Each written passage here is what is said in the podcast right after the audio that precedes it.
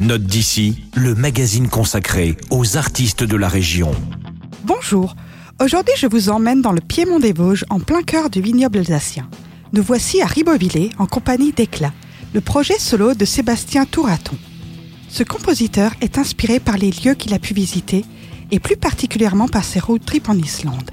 Il a baptisé son projet musical Éclat par rapport à l'un des volcans les plus actifs de l'île. Et son album est nommé 1491, ce qui correspond à l'altitude de ce volcan islandais. Pourtant, sa musique n'est pas volcanique, mais plutôt planante. Voici 1491, l'une de ces longues compositions où le piano vous plonge dans une atmosphère à l'esthétique musicale unique.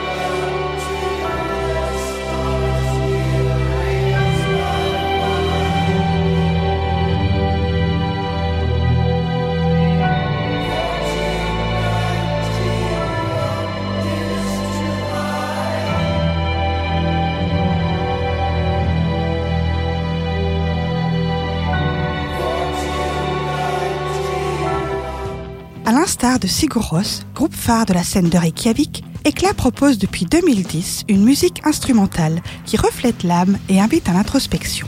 Influencées par le post-rock et les musiques de films, ces compositions vous enchanteront assurément.